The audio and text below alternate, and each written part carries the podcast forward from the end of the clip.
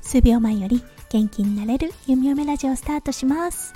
おはようこんにちはこんばんは。ハロー弓嫁です。このラジオはオーストラリア在住18年の弓嫁が日々のハッピーや発見を声に乗せてお届けふわっとトークラジオです。今日は2022年1月21日金曜日ですね。はい今日のオーストラリア昨日に引き続きまだ寒い南風が吹いております。そしてね風がとっても強いです。実はユーカリの木ってすごく風に弱い脆い木なんですよね。ということで息子くんとのお散歩うん、ちょっとねビクビクしながら今朝は歩いてきました。はいそんなちょっと寒い強風の吹き荒れるオーストラリアから今日の配信お届けいたしております。はい毎月21日といえば弓嫁にとってとっても特別な日となっております。今日でスタイフ毎日配信4ヶ月目を迎えることができました。ありがとうございます。はい初めての放送昨年2021年の9月の21日そして今日が1月の21日ということでうん、4ヶ月間皆さんの前に立たせていただくことができました。本当にありがとうございます。うん、もうね、しっかり生活の一部になっていて、スタイフを配信しないなんて考えられないような感じになっています。うん、それだけね、弓山の中で重きを置いている、そして大きな存在であるスタイフとなっております。はい、ということで今日は3ヶ月からね、4ヶ月の振り返りをちょっとしてみようかなって思っています。はい。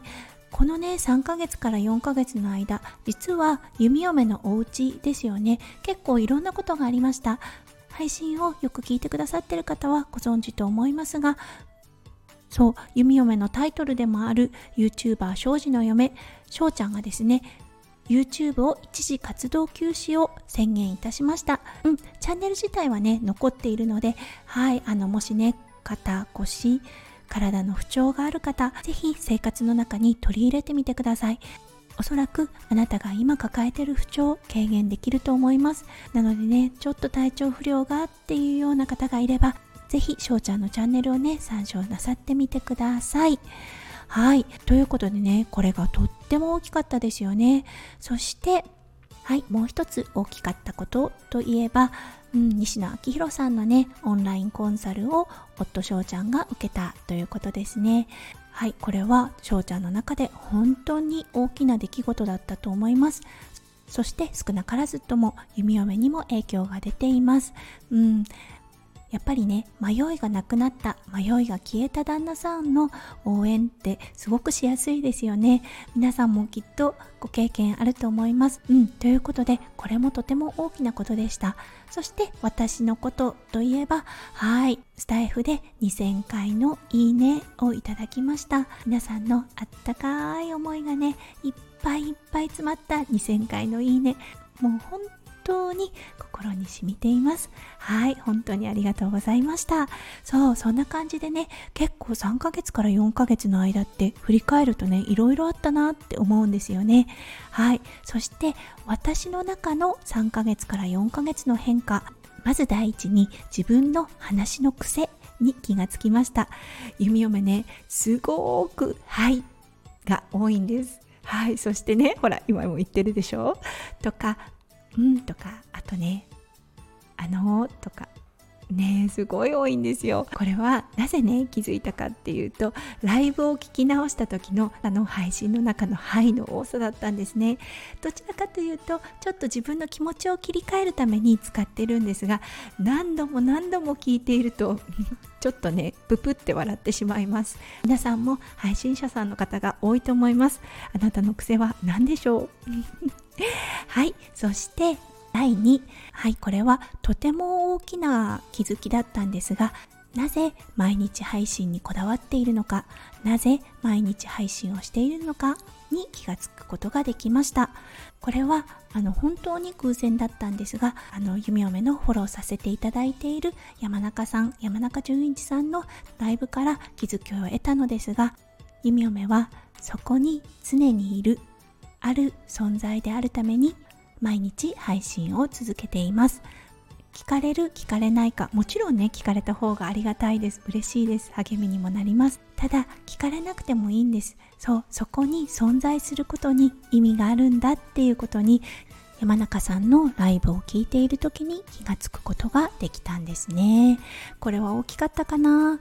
やっぱりちょっと迷いというかなんでこんなにこだわっているんだろうって正直思うことが何度かあって少し自分自身にね問いかけをしている時があったのでそれに迷いがなくなったことということですごくね道がパーって開けたような感覚になりました。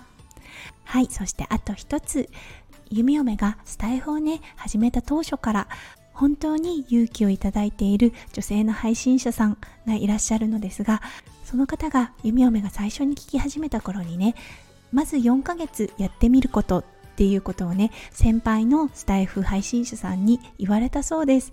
はいなのでね弓嫁実は心の中で4ヶ月の毎日配信目標にしていました。4ヶ月経ったら一体何が見えてくるんだろうって思ってたんですよね。そこにはやり遂げた達成感とやっと始まったかなっていう気持ちがありました。そして自分の存在意義っていうのも分かってきたのでうんなんかねああそっかだから4ヶ月続けることでいろんな心のね葛藤があったりとかそして迷いとかねなんかちょっと考えることがあったりとかしてだけど先が見えてくる時期があ4ヶ月なのかもなって思いました。はいということで4ヶ月達成できたことそしてね自分のね道が見えてきたことではいすごくね前がね明るくなりました。進むべき未来がねとっても明るくなってきたと思います。はいということで今日はね私事とはなってしまったのですが4ヶ月毎日配信達成できましたのでそのご報告とはいそして弓嫁の中の気づきっていうのをお話しさせていただきました。弓嫁が今ここにいられるのははい皆さんのおかげさまです。もうその一言でしかないです。もうねたくさんの勇気だったりたくさんのパワーとかを皆さんから日々いただいております。弓嫁のメインテーマでもある数秒前より元気になれるラジオ。その名の通りに少しでもねニコとかふとか届けられたらいいなって思っています。はい今日も最後まで聞いてくださって本当にありがとうございました。皆様のね一日がキラキラがいっぱい詰まった素敵な素敵な一日になりますよう弓嫁心からお祈りいたしております。